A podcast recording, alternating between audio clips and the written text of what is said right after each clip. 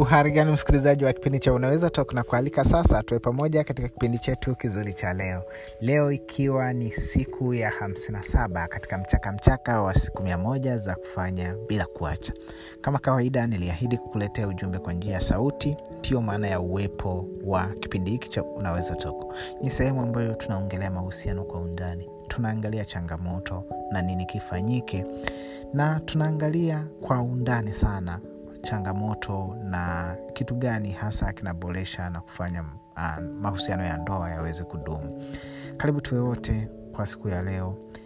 Ikiwa kwa jana kama ulinifuatilia tulianza topiki au mada ambayo inahusu sababu za hovyo sababu zisizofaa au zisizo za msingi kabisa zisizo sahihi kuingia kwenye mahusiano ya ndoa tuliangalia sababu mojawapo ambayo ni sababu ya wengi wanaingia kwenye ndoa kwa sababu ya hofu ya kuachwa au ya kupitwa na wenzao, na, na, na wenzao au marafiki au ndugu na jamaa.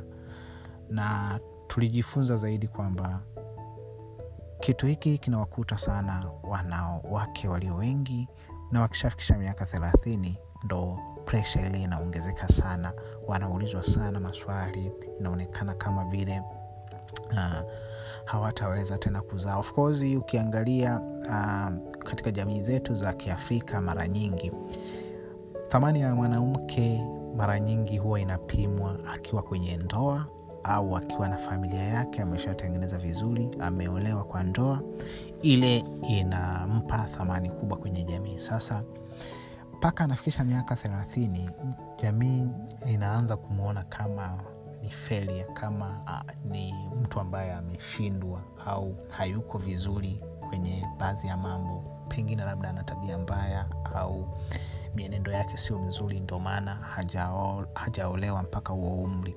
Kwao utaona ni jinsi gani presha ambayo wanawake wanakuwa nayo matokeo yake wanaangukia kwenye mikono ya wanaume ambao sio watu sahihi kwao na vivyo hivyo wanaume na wenyewe kuna hiyo presha ya kuwa wanaulizwa kila mara kwamba una uwalini au umri umeenda au wewe ni bachala uh, kwa muda gani utakuwa bachala kwa hiyo kuna, kuna presha kubwa sana kwenye hili. Na tulijifunza mambo mengi kwa undani zaidi. Kama hujaisikiliza hiyo episode na kushauri sana uweze kuisikiliza ni episode nzuri sana. Episode ya hamsini na sita itakujenga sana katika sababu hii sababu mojawapo ambayo sio sababu ya msingi sana kuingia kwenye ndoa. Sasa leo tunakwenda kuangalia sababu zingine ambazo sio za msingi na sio sahihi mtu kuingia nazo kwenye ndoa kwa sababu kwamba kwa sababu tu imetokea sababu hiyo ndio maana unalazimika kuingia kwenye ndoa. Sio hivyo hiyo ndoa haitadumu itavunjika kwa sababu sio misingi sahihi ya ndoa. Ndoa huwa ina misingi yake yani ina foundation na ambazo huwa zikijengwa ndo zinaifanya ndoa iwezi kudumu. Sasa uh, sababu ya, ya, ya kwanza au ni ya pili sasa naita ukiunganisha na hiyo ya jana ambayo tumejifunza sababu ya pili ni sababu ya kufanya mapenzi au kufanya tendo la ndoa. Sasa sababu hii inawafanya watu wengi waweze kuingia kwenye mahusiano au kwenye ndoa kwa sababu ya kufanya mapenzi au kufanya tendo la ndoa um, mara kwa mara au kufanya tendo la ndoa na wenza wao hao. Kwa hiyo wanaona ni kwamba uh, hiyo ni kama tiketi au ni kama sababu ya wao kuingia kwenye ndoa. Kwamba kwa sababu umefanya mapenzi na huyo uliyekuwa unamfukuzia unamfuatilia na yeye kwa sababu amekuvulia nguo anaona sasa hakuna kitu kingine ambacho anaweza akakifanya zaidi ya kwamba ni kuingia kwenye ya, kwenye ndoa. Sasa hii sio sababu sahihi sana kwa sababu ndoa msingi wake sio tendo la ndoa. Yes tendo la ndoa lina mchango kwenye ndoa lakini sio ndoa yenyewe. Ndoa sifa zingine kabisa ambazo ni sababu zingine kabisa ambazo ni za msingi zinazoifanya ndoa iwezi kudumu. Lakini sio tendo la ndoa. Tendo la ndoa huwa linaboresha ndoa pale ambapo kunakuwa na ndoa tayari imeshajengwa na misingi sahihi ya ndoa. Ndio tendo la ndoa linakuja lina linaboresha ile ile ile ndoa ambayo tayari imeshasimama kwa hiyo utaona ni jinsi gani hii sio sababu sahihi ya kuingia kwenye ndoa. Na mara nyingi sana wadada wengi utakuta uh, ni kitu ambacho huwa wanakithamini sana kwamba akishafanya mapenzi na wewe anaona kwamba ndo hakuna kitu ambacho umembakiza kwake. Kwa hiyo anaanza kufosi kwamba umwoe au uingie naye kwenye ndoa. Sasa hii ni, ni mbaya sana kwa wadada inawapa changamoto sana na wengi sana ambao wameumia kwenye uh, situation kama yao kwenye hali kama hii kwamba analazimika kuingi, anataka kuingia kwenye ndoa kwa sababu tu ameshamvulia nguo mwanaume yule. Na analazimisha bila hata kuangalia misingi sahihi ya ndoa ni ipi. Na je huyu mwanaume ana qualify au ana anakidhi vigezo hivyo vya kuwa mme bora au kuwa mwanaume ambaye kweli utakaa naye kwenye ndoa. Sasa hivyo hivyo hata kwa wanaume kwamba kwa sababu ameshatembea na huyu dada au ameshatembea na huyu mwanamke kwa hiyo anaamua tu kwamba hana namna zaidi ya kuingia naye kwenye mahusiano. Sasa uh, tendo la ndoa linachokifanya huwa linapofusha uh, baadhi ya vitu vya msingi kabisa ambavyo anatakiwa viangalia kwa mtu kinachofanyika tendo la ndoa linaficha hayo yote kwa sababu huwa linaathiri linaharibu lina saikolojia.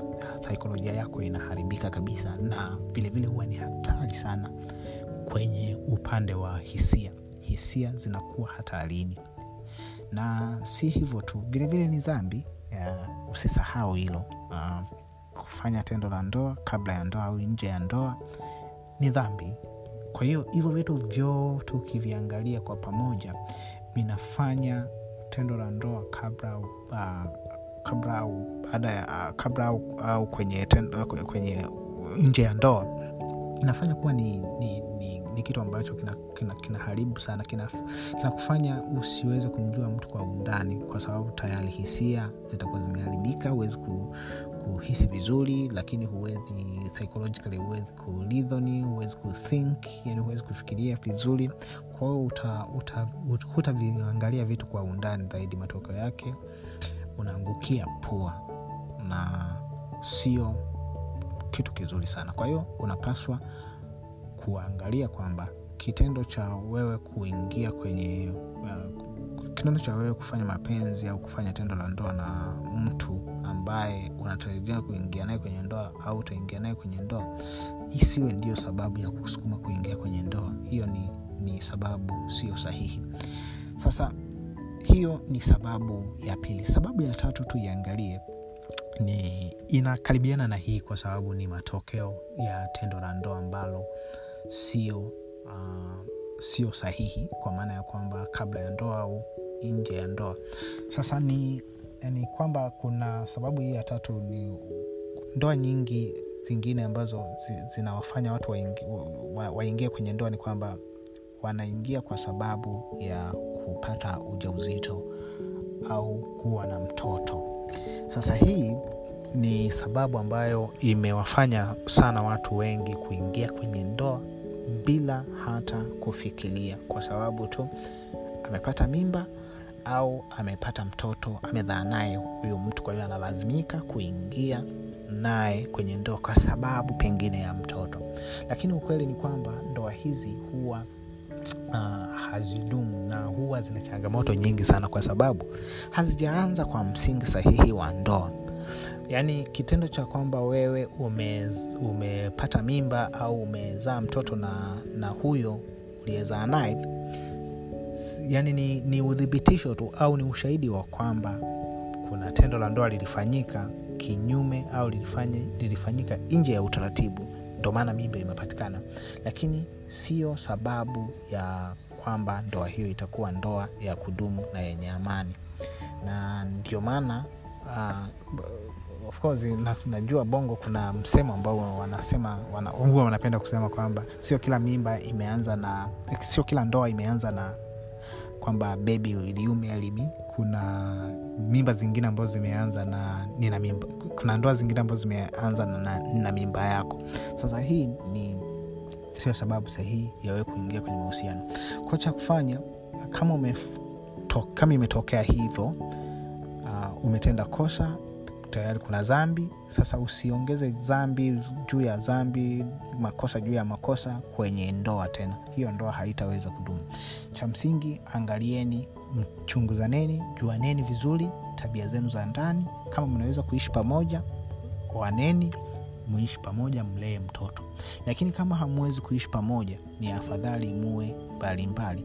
Ila mtahudumia tu mtoto. Kama ni mahitaji mtatoa kwa ajili ya kuhudumia huyu mtoto kwa sababu uh, watoto mara nyingi wa namna hii wanakuwa katikati ya ugomvi. Yani kwamba yeye ndo anakuwa kama kwamba bwana sindikuoa kwa sababu ya huyu mtoto tu au kwa sababu ulipata mimba ndo maana nilikuwa na mara nyingi watoto hao wanakuwa wanachukiwa sana. Yani wanapata malezi ambayo sio mazuri kwa sababu kuna mmoja alilazimika tu kuingia kwenye mahusiano au kuingia kwenye ndoa kwa sababu ya kwamba kuna mimba ilipatikana. Sio sababu nzuri. Kwa hiyo hakikisha usiingie kwa sababu tu ya kwamba mwenzo wako amepata mimba. Kwa hiyo unalazimika kuingia kwenye kwenye ndoa naye. Sio sababu sahihi ya wewe kuingia kwenye ndoa. Bali ya kwa sababu kwa sababu uki, ukiwa hivyo tunasema sio sababu nzuri kwa sababu kuna sababu nzuri za kuingia kwenye ndoa kwa mfano umeona mtu ana commitment yani anawajibika ana anajituma uh, katika kuhakikisha ndoa yenu inakuwa salama au mahusiano yenu yanakuwa salama uh, ni mtu ambaye ana upendo anakupenda hivyo ndivyo ambavyo vitu vinafanya ndoa iweze kudumu. Anakujua vizuri wewe unamfahamu vizuri mnajuana. Kwa hiyo hivyo ndivyo vinafanya ndoa idumu. Na sio tu kwamba eti kwa sababu una mimba naye ndio ndoa iweze kudumu. Hapana. Basi rafiki tumefika mwisho kwa leo. Uh, karibu tena hapo kesho tuweze uh, kuendelea na mada hii. Tutaona sababu zingine mbalimbali mbali ambazo sio sababu sahihi za wewe kuingia kwenye mahusiano ya ndoa au kuingia kwenye ndoa au kufunga ndoa kuna sababu zingine kuna sababu za msingi au kuna, mis, kuna, kuna sababu za msingi ambazo tutaziangalia na, zenyewe hapo baadaye baada ya hizi sababu ambazo sio za msingi. Karibu tuwe wote. Unaweza toko hekima kwanza. Aramsiki